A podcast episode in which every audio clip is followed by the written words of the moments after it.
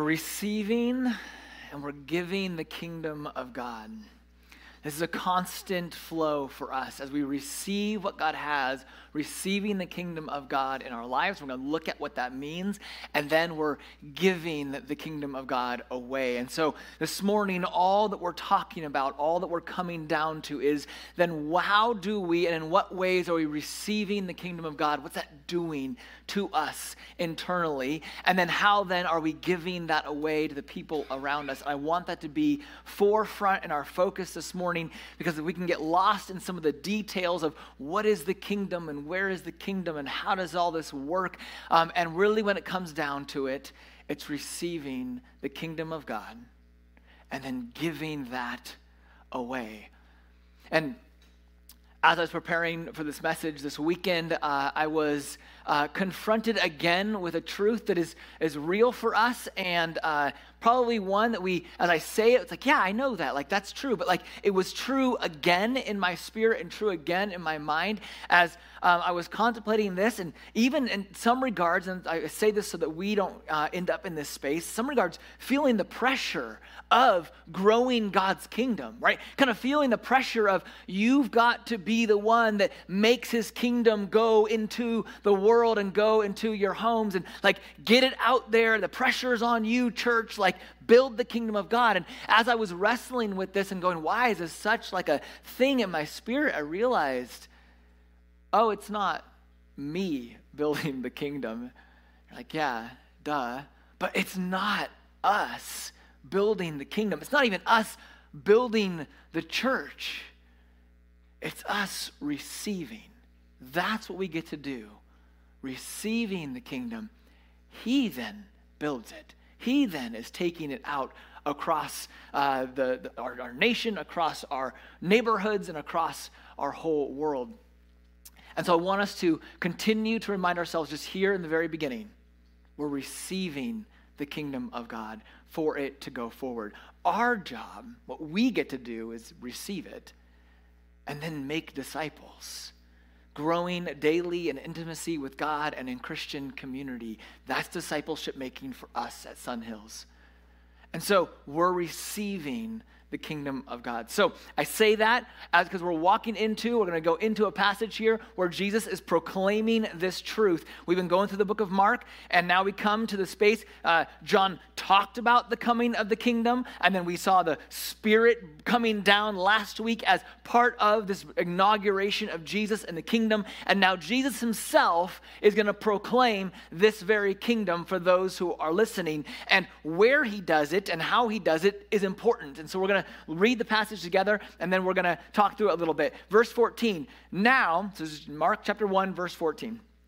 Now, after John was arrested, Jesus came into Galilee, proclaiming the gospel of God and saying, The time is fulfilled and the kingdom of God is at hand. Repent and believe the gospel. Repent and believe the gospel. So the time, the setting is now after John was arrested. Doesn't give a lot of context there, Mark. He doesn't give a whole lot of background and why was he arrested and who arrested him and where was that and how that all happened. And, and, and intentionally so, because Mark wants to get to the, the focus of Jesus' message and not take the reader's attention away. And so we won't do that either this morning. So if you want to read more, go to Matthew and read why John was arrested. But this was the timing, kind of a timestamp for us. After he was arrested, Jesus then came into Galilee, which was a long ways from where uh, John was doing the baptizing. And so, outside the city, uh, by the place called Bethany, outside of the Jordan, um, they would come from Jerusalem, maybe a couple hour walk or a couple day walk, depending. And they would come from uh, Jerusalem and they'd be baptized. And now, way north of that, we're in Galilee, and Jesus is not making the people come out to the river to hear the message. Jesus is bringing the message. He came into Galilee to bring this message to the people. Not only was he bringing it to the people, he was bringing it to his hometown. Just kind of like exploratory with me for a second here on this passage, like as we look at this. Someone coming to proclaim that they are the kingdom of God here they went to their own hometown. Like, imagine that's where the people are that knew him, that grew up with him that like understood Jesus and yeah, he was a boy and he kind of came through the ranks and he was in the temple and he like, kind of the stories we know and then a lot of the stories that we don't have any record of. But like they knew Jesus, which I think was an interesting place for him to start his ministry. He didn't go to some kind of outside weird area where no one knew where he was. Like, Let's just test this out and see how this the kingdom of God is at hand. Like how do you, okay, that's good. Yeah, let's try it over here. Like, he didn't go test it somewhere. He went into his home city, the people that knew him, where he's going to gather disciples or people that knew him from that, that context, and he, he starts proclaiming it to them. I just think from a uh, historical point of view, looking at the way Jesus did this is compelling for us and the way that he proclaims his own deity uh, and he pro- proclaims the, uh, the kingdom of God in this space. And so, after John was arrested, Jesus came into Galilee proclaiming the gospel of God. Twice that word is used here. We've talked about it before. Good news, right? Euangelion. Proclaiming the gospel of God. And so he said, here's the gospel. It's much shorter than maybe we think. The time is fulfilled. The kingdom of God is at hand. And then the response? Repent and believe the gospel, which is the kingdom of God is at hand. That's the whole message. That's the whole piece of it. The kingdom of God is at hand. and so that's where I want to spend the majority of our time this morning is looking at that phrase, the kingdom of God, and what does it mean the kingdom of God is at hand. And so to do that, I want us to get ourselves into kind of the mind of a Jewish listener, someone who'd hear this from a Jewish perspective, because they're going to hear the kingdom of God is at hand and they're going to get really excited. But we hear it and we might hear it from like the tone of a street preacher, you know, like the kingdom of God is at return, like repent, right? We kind of hear it with that tone. It doesn't feel very nice. Or we see it like hanging on like an overpass billboard type thing, the kingdom of God, repent, right? And we read it with a tone that is not joyful. We read it from a tone that is con- uh, condemning. It maybe it like turns us inside. We don't like it, maybe embarrassing. I don't know, however you feel towards that phrasing. But when the Jewish person heard it, they got excited. And if they're getting excited and I'm not, there's a reason, and I need to readjust my thinking around how, why did they get excited when they heard this big announcement of the kingdom of God is at hand? Maybe you don't have any feeling towards it at all. It's like the kingdom of God, cool. Next, right? Like there's no emotion. Okay, Great. So let's try to understand why the Jewish person would be so excited. And to do that, I want us to uh, transport a little bit back to the beginning. This is where it always starts for us, is back to the beginning, back in Genesis, where the kingdom of earth and the kingdom of heaven were one one place. They coexisted. There wasn't a, a, distinction or a split between kingdom of earth and kingdom of heaven. They both existed in one space as God was united with his creation and humanity. They were working together in the garden. He was walking with them in the cool of the evening. There was community and companionship there between the two of them. There was one. The kingdom of earth and the kingdom of heaven was one thing. And then, after the fall, as sin entered the world, there was a split between these two kingdoms. And they couldn't exist in the same space any longer. Now, over time, God began to create and make ways that these two kingdoms could overlap. And through some of the temple sacrifice and sacrifice of animals, you see that through covenant he makes with Abraham and, and Moses, and, and then uh, on, on through the New the Old Testament, he's creating spaces for these two kingdoms to kind of come in between and come and, and uh, meet in a space where they are both overlapping, and the kingdom of heaven and kingdom of earth are able to be uh, integrated again in small ways. But the whole story of Scripture, from that beginning point where they split, is God saying, I'm going to reunite these again. One day, what we feel, that tension between the kingdom of earth and the kingdom of heaven, one day I'm going to bring those back together again. And we're going to reunite them, and it's going to be one. This is what gets people excited. And this has always been the plan of Scripture. This is what his whole goal is as he walks everyone through and he brings the whole Israelites into the desert and he says, You're going to be a kingdom of priests. You are going to live out the promises uh, of God. You're going to live out the community of what God has with people. They're going to see your life and they're going to be excited because that's a kingdom that they want to be part of. He sets up the kingdom of David. And through the way that David rules with love and compassion and care and righteousness and justice and all these things that David does, they go, man, this is a king I want to be under. This is a kingdom I want to be part of. So the kingdom of heaven, it opposes another kingdom, which is the kingdom of earth. But I want to like demonize and eva vilifies or however you want to say that word right? Like i don't want to make the kingdom of earth like this negative like like horrible evil place to be because i think that's a false dichotomy for us is, is that it opposes this other kingdom the kingdom of earth but, um, but what it opposes is the striving that's in the kingdom of earth. It opposes the, the empty promises that the kingdom of earth uh, uh, gives to us. And so, a few weeks ago, when we started all of this, I asked us a question that I, I, I encourage us to wrestle with to take some time and really begin to like try to understand it and, and let it be um, uncomfortable and, and weird for you to kind of ask the question of what is good news about the kingdom of God? Or what is the good news that the kingdom of God is now here? That was the question I wanted us to wrestle with. And I hope that you have taken time to do that in your own spirit and then with your community around you, asking the question, what is the good news the kingdom is here? Because I set it up against the kingdom of earth that, uh, or at least the Roman kingdom, that Mark is writing to. So, quick review Mark was writing to uh, Christians in Rome, and in that time they had peace and prosperity, and they had wealth, and they had uh, entertainment, and advanced medicine, and education, and freedoms, and comfort. It sounds a lot like our kingdom. Sounds like, and I'm not just trying to like make those two things mix. That's the way this world works. That's what we see as like the best kingdom uh, on earth is all of these things. And so I, I kind of set this up and said, well, if we have all these things, then what's good about the kingdom of God now here? That really, if we're going to say it opposes it, then what's good about the kingdom of God here with us now?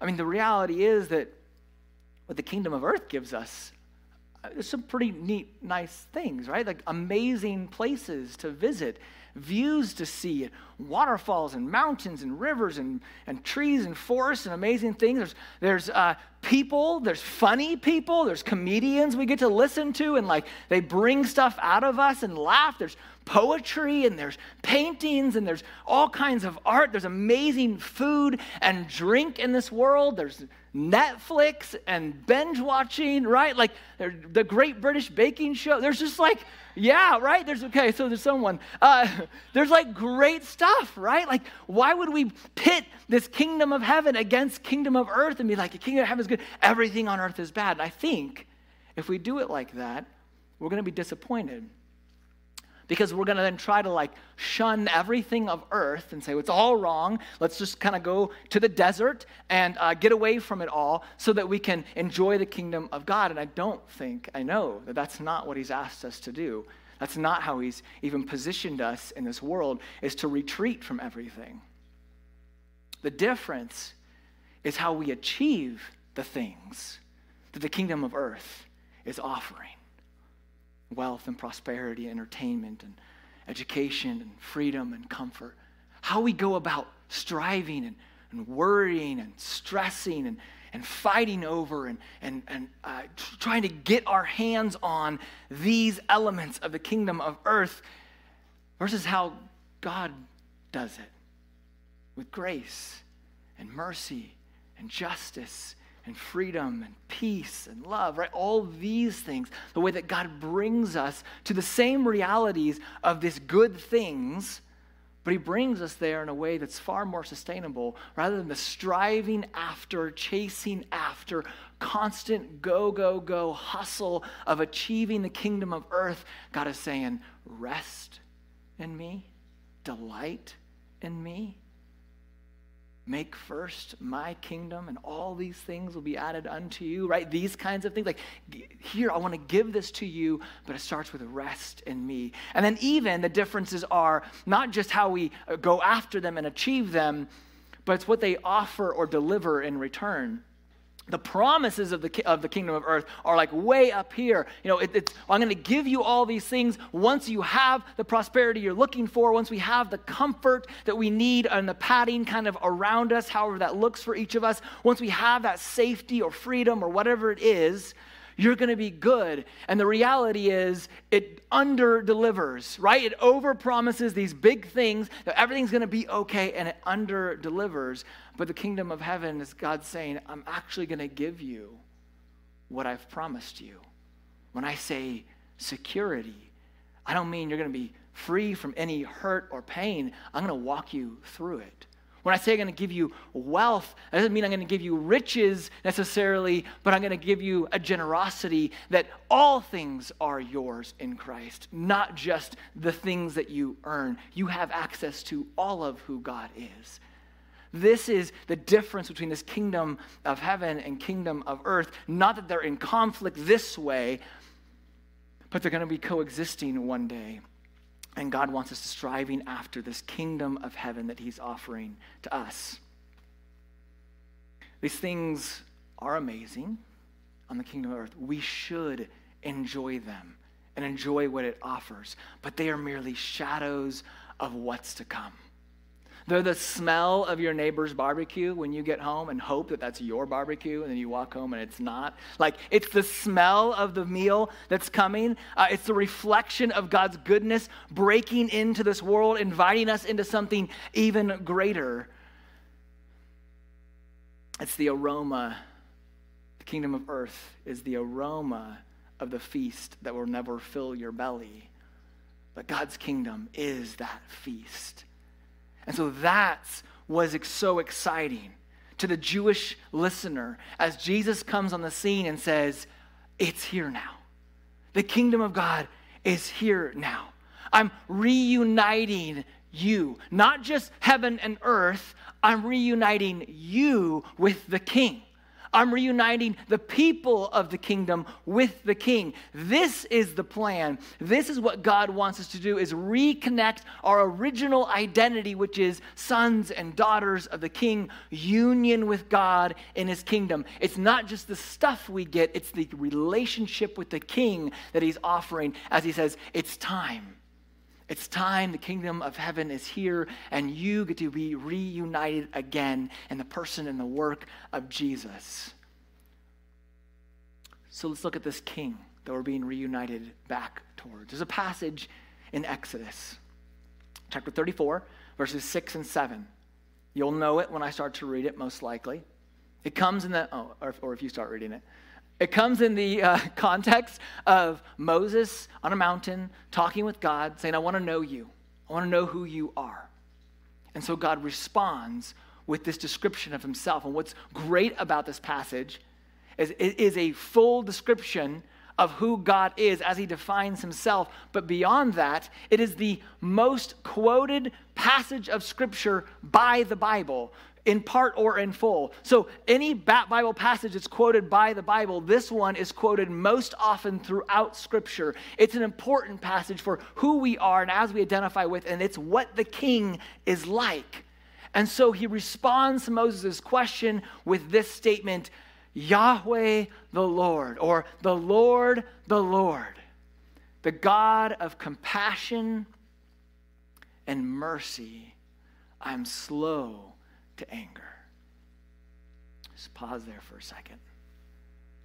Who doesn't need compassion right now? Not ask you to raise your hand. I mean, just, man, we need compassion. Maybe for our own spirit and what we're going through, and someone just to say, I get it, and I have compassion for you. Maybe it's the outward projection of compassion. I, I want to have compassion for the people around me. I'm being irritated by the situation around me, the neighbors around me, the people in my life. I need compassion. This is the king of compassion and mercy. I'm slow to anger and filled with unfailing love and faithfulness. I'm going slow through this because it's not just what our king looks like. This is what our king is doing in us as well. We'll, we'll get there as we talk about the kingdom in us. But this is what the king is doing in us as he's filling us with himself and his kingdom. Slow to anger, filled with unfailing love and faithfulness. I lavish unfailing or steadfast love to a thousand generations. I forgive iniquity and rebellion and sin. Praise God.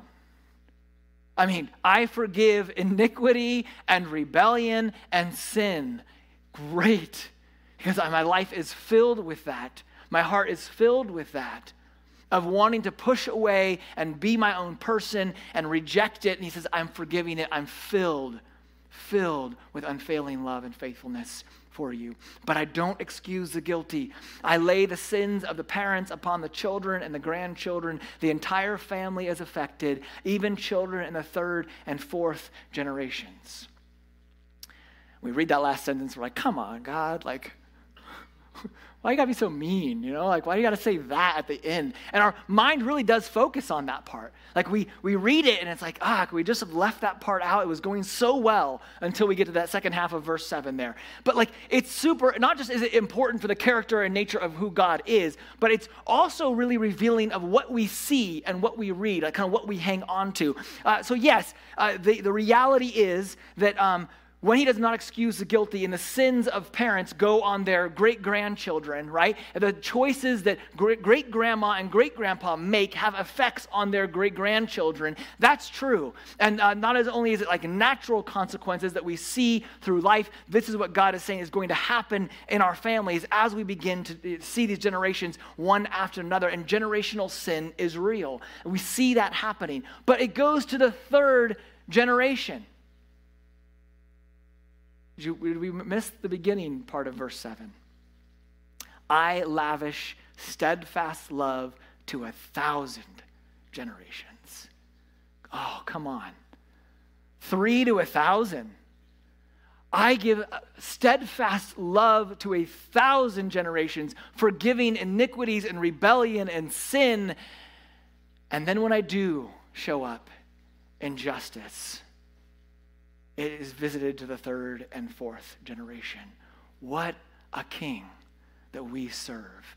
This is who is filling us with his kingdom, one who acts and believes and responds and loves to us like this. So Jesus came into Galilee proclaiming the gospel of God. The kingdom of God is at hand. Repent and believe. Receive the kingdom. This is what he's calling us to do. Jewish people were really concerned with the question. You can see this in the New Testament and a bunch in the Old too. They're really concerned with the question of how do I get into the kingdom? Like, what, what actions do I have to do? What's the thing I need to do to get into the kingdom? And people came and asked him that, and he would say, Well, you need to like sell all that you have and follow me, or, or let the dead bury their dead, and you, you follow me, or pick up your cross and follow me, right? Like, like this was his continued um, uh, refrain to people as they asked, What do I do to get into the kingdom? He says, Well, follow me. But the reality is, Jesus is offering the kingdom in you before he's saying, come get into the kingdom, right? Before he's saying, come and make it your, your home in the kingdom, he says, I want to put the kingdom in you. In fact, in John 3, 3 and 4, before the famous passage of John 3, 16, he's having a conversation with, with a man named Nicodemus, and he's telling him, you need to have the spirit of God before you can be in the kingdom of God. And so what Jesus is proclaiming here to the people who are listening is, the kingdom is at hand in Jesus. The kingdom is at hand in what he's doing right there, his work on earth. As they watch his life from this point forward, as we read Mark, even from this point forward, they, they, it will be less of the proclaiming and more of the doing. It's going to be the miracles of God, and it's going to be um, his actions lived out. It's going to be him talking about the parables of the kingdom of God and teaching people what it means to be living in the kingdom of God. And so, what he's saying is, here, now, in the flesh, in front of you, the kingdom is now here. But one day, and we live in the one day, one day, the Spirit will be in you the kingdom of God won't just be around you and in front of you, the, the kingdom of God will be in you. And so the promise is the kingdom of God is in you and it's transforming you. This is the promise of the kingdom of God. It will transform you from the inside outwards. So the characteristics of the king is growing in us. The characteristics of the kingdom are growing in us generosity and love and compassion and hope and grace and justice and peace. These are good things. We want to feel those things towards the world that we live in so that we can then bring the kingdom there. And so, to the answer, how do I get into the kingdom or how does the kingdom get into me? Jesus responds, repent and believe. Repent and believe. So, for a minute, let's look at those two words repent. We've talked about this word before. It's turning back. Turning back to where you were already coming from, but it's turning away from something. And if we're turning away from something, we're turning towards something. What we're turning towards is belief. So, repent is turning away, turning towards belief. As we turn towards belief, uh, it requires an action. Belief is not just an intellectual thing, this is a trust in the story. It denotes an action, returning to unity with God together in community. Returning to this unity with God, asking us to trust the story, which is the kingdom of heaven is in you, doing something. So when the kingdom of earth and the kingdom of God collide and they fight, we're saying belief is trusting the story, the way of the king. The way of the king, the way of his kingdom. This is how he's called us to live this out. And these are two words uh, that, uh, as they show up, um, they're not in there, what we maybe would call, you know, uh, studying of the Greek literature here. They're, they're called twin imperatives, which doesn't mean a whole lot other than they're not in their final form, which means it doesn't end. That's not the end of it. It's not one repentance, one belief. In fact, the way that it talks about these two things is an ongoing process. It's continue to repent, continue to believe. It goes on and on as the kingdom works in our life. It's continue to repent, continue to believe. And so, as these kingdoms clash or collide, we then go, what is it that the kingdom of God is doing? Repent and believe and what he's doing uh, through trusting the story in him and through what he's bringing us through. So, God's getting the kingdom into us rather than getting us out of the kingdom of earth. He's getting the kingdom into us. And so, what if salvation and preaching the gospel to our neighbors, to our friends, is not getting people saved and waiting for the second coming?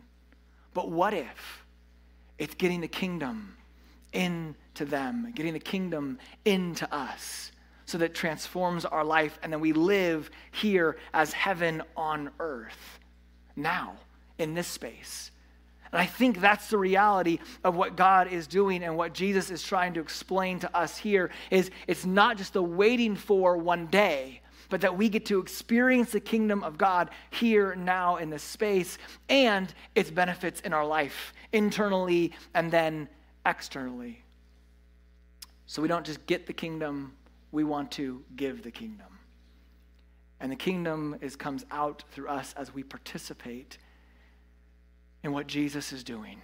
As we see God working and we join him in his kingdom, this is how we see the kingdom grow. When Jesus sent out his 12 to proclaim the good news, which is the kingdom of God is here, right? When Jesus sent out his 12 to proclaim the good news, they preached the kingdom of God is here. And then they healed people and they cast out demons and they worked against injustice. This is what they did as they proclaimed the gospel. They did the work of the kingdom. They brought the kingdom into these other areas of the world. And it's breaking out in the world everywhere that people act like Jesus. Everywhere followers of Jesus begin to behave like Jesus, then you begin to see the kingdom of God breaking out in those spaces, and it's coming to the rest of the world. Sounds a little bit like, as I have loved you, go and love others. As you experience the love of God, the kingdom of God, go and share that with others. Others experience the love and the kingdom of God. And it starts with his kingdom beginning to rule in our heart. So it's repent and believe. And then this kingdom is extended into the lives and the hearts and the world through our actions, and through our prayer. That's the kingdom of God at work in us. And so here's what I want us to do as our practice today and then this week. So, if you're still with me, the waterfall is soothing, isn't it? It's like, ah, oh, it'll, it'll, be good. It'll be a good touch for this part portion of our, our time together. Okay, so here, receiving the kingdom. I want to practice this right now. Not that you don't already have the kingdom, but it's that ongoing practice of uniting with the king and understanding that this kingdom is growing in us. So, receiving the kingdom. Here's the question How is the kingdom of God wanting to take shape in your life? That, I, I wrestled with how to word this question here because I didn't want it just to be, How is the kingdom of God impacting your life? And it's like this big, like, heady question of like my whole life? Like i got to think about all the parts? Like that's a lot right? So i want to narrow that down but it's not just the kingdom of god is in you it's shaping you. So how is the kingdom of god wanting to take shape in a specific area of your life? This is the contemplative question for us this morning. I want to give us a minute to sit with it. Let the question roll around in our mind. Something might come to you a situation you're working through, uh, a relationship that you're um, uh, deliberating over, a decision you have in your life. How is the kingdom of God breaking in and shaping your life?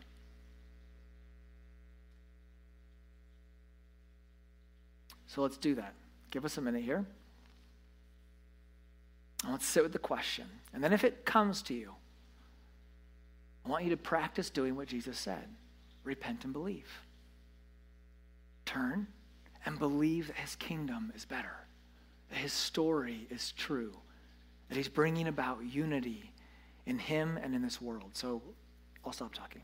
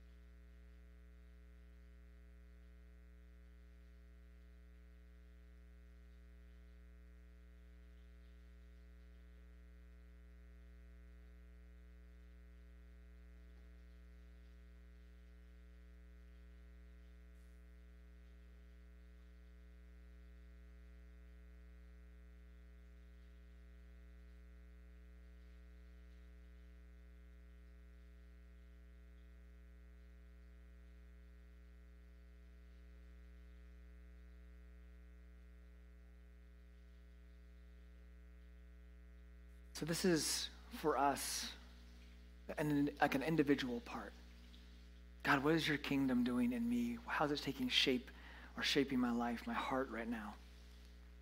But then there's this giving it out. And this is also corporate for us. It's not just an individual kingdom, one person in each seat kind of around the room here. This is us as a church. We are receiving the kingdom of God. It's shaping us, it's bringing us into unity. And then we also respond in this, giving the kingdom out. And so here's the second kind of practice for us because I don't want to just sit with how is it going to affect me. I want this to then turn outwards towards others. And so here's a question for us to, to ask ourselves daily as we go through this week. Respond to people and their need today, which means we have to see the need. But the, the practice is responding to people and their need today. Listen Listen. Listen to their needs. Listen to the Spirit. Listen. And then respond in love. What is the loving kingdom action that they need today? So I want us to practice this week, not just individually, but with our community, corporately here together it's an opportunity for us to uh, share what God's doing, but an opportunity for us, if you're in a small group or in a community group of some sort, to be asking this question together what are the needs that we see? Let's listen and then respond in love. The idea here is that this goes not just, not just individually, but corporately for all of us. I'll ask the worship team to come back up for us as we, we transition into some more um, response and song as to what God's doing in our heart and our life this morning. But even as we sing, let's continue this question God, what are you doing? What is the kingdom doing, breaking into my life and giving shape to me this morning? And then repent and believe. God, we do. We pray that this is a space that we're entering in with you this morning. As we've been in this uh, together, We've been in this already. Your scripture and your word and your spirit speaking to us, God, we continue to worship and sing your praises back to you. We proclaim the truth that's in the words, it's on the screen in front of us here. But God, show us this morning this kingdom that you're wanting to break into our life and then go out into this world. God, we want to be part of this uniting kingdom uh, of heaven and earth together once again. So, we offer these things to you. Pray them in your name. Amen.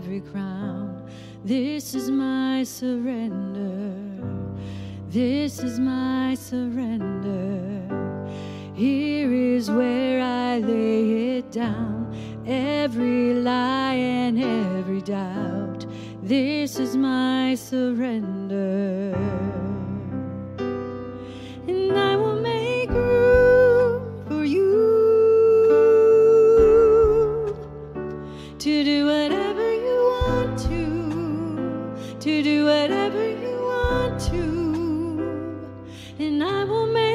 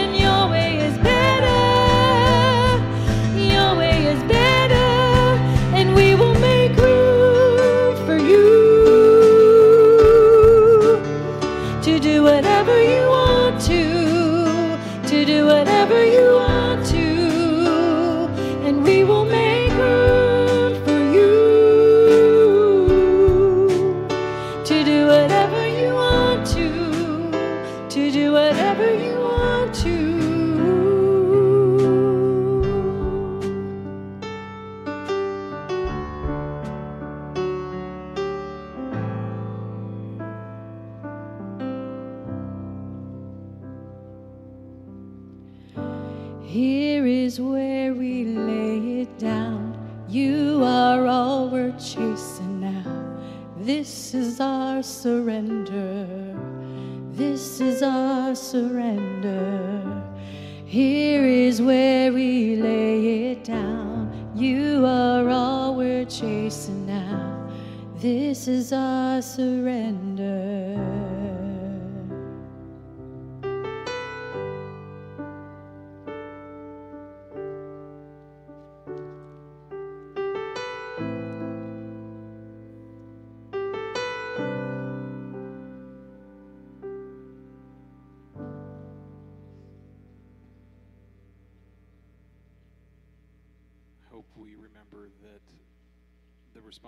Isn't just now, right? This is something we take with us.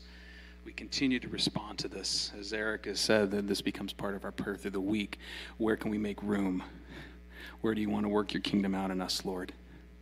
One of the ways we do that when we gather is we recognize God's care for our life and his desire for the kingdom. So, for those of you who are part of this regular gathering, this is where you get to give back to the Lord out of all he's given to you and to equip the mission of our church and the church.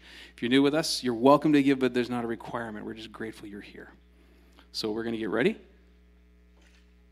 for the next step. If you want to give online, there's ways to do that through the church app. There's boxes in the back. There's all kinds of ways to give to the mission of the church. So I encourage you to be a part of that. It is such a gift to get to do that. And now, as we get ready to step into the week, we want to empower that. So, as you're doing that, you might stay in a matter of prayer, but I'm going to encourage you to stand and we're going to declare the kingdom of God for the week ahead of us. We need to step into this together. So, I invite you to stand. Let's sing.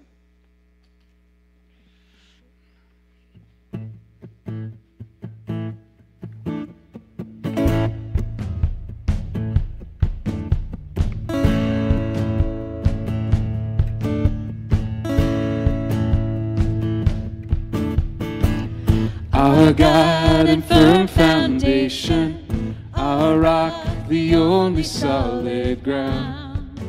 The Nations rise and fall, kingdoms once strong, now shaken. We trust forever in your name, the name of Jesus. We trust the name of Jesus. You are the only King forever. Almighty God, we lift you higher. You are the only King forever, forevermore. You are victorious.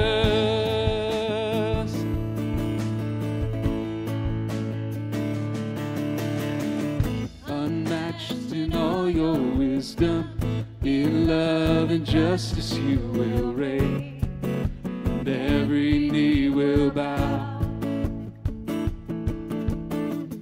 Healing our expectations, Our hope is anchored in your name, the name of Jesus.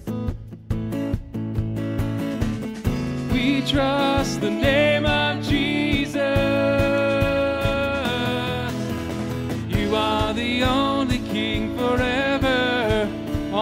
God, we lift you higher.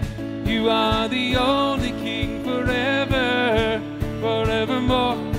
You are victorious. You are the only King forever. Almighty God, we lift you higher. You are the only King forever, forevermore. You are victorious.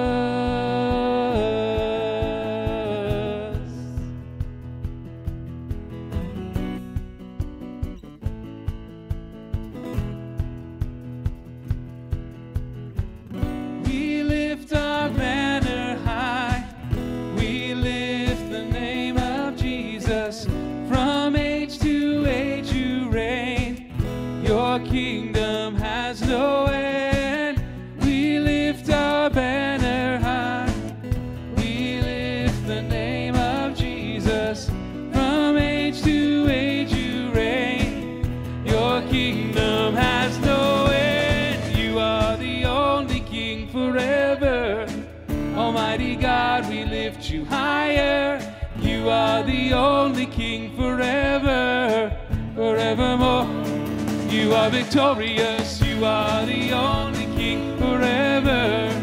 Almighty God, we lift you higher. You are the only King forever, forevermore. You are victorious.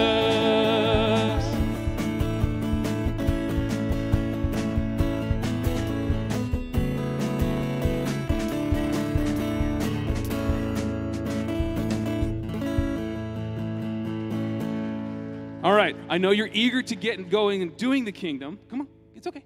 It's okay, Zeke. Come on, come on. It's all right. But, but before you go, Zeke's got a few things to help you know how to do that as a church body this week. So hang on just a second. All right, thank you. And so excited, yes, for what's coming up this next week and even further into the month. First thing is Women's Getaway. We're really excited about that. Yeah. Woo! Okay, today's the last day to sign up. So if you are going, sign up by today. Um, and it's going to be a lot of fun. You don't want to miss out. It's going to be next weekend, and all the details are through Church Center and the website and all that kind of stuff.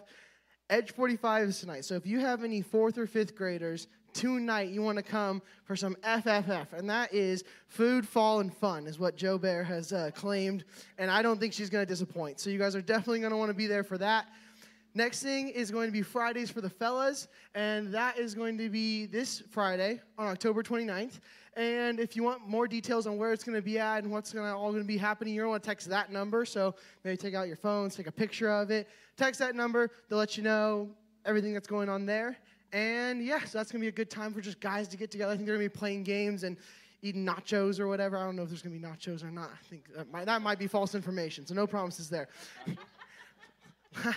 Lastly, if for those of us that will be here next Sunday, who, you know, while the women are getting away and retreating, we are going to be practicing communion as a meal again. And I know that's something that we've talked about here, we even did on our, like our beach day we went to Dillon Beach, and it was just a really cool experience. And so next Sunday morning, come hungry, and we're going to go ahead and just have a meal together and just live in communion with that. So with that, have a great week, and Stick enjoy. around for a minute and enjoy each other too. Yeah. Don't just run in the rain.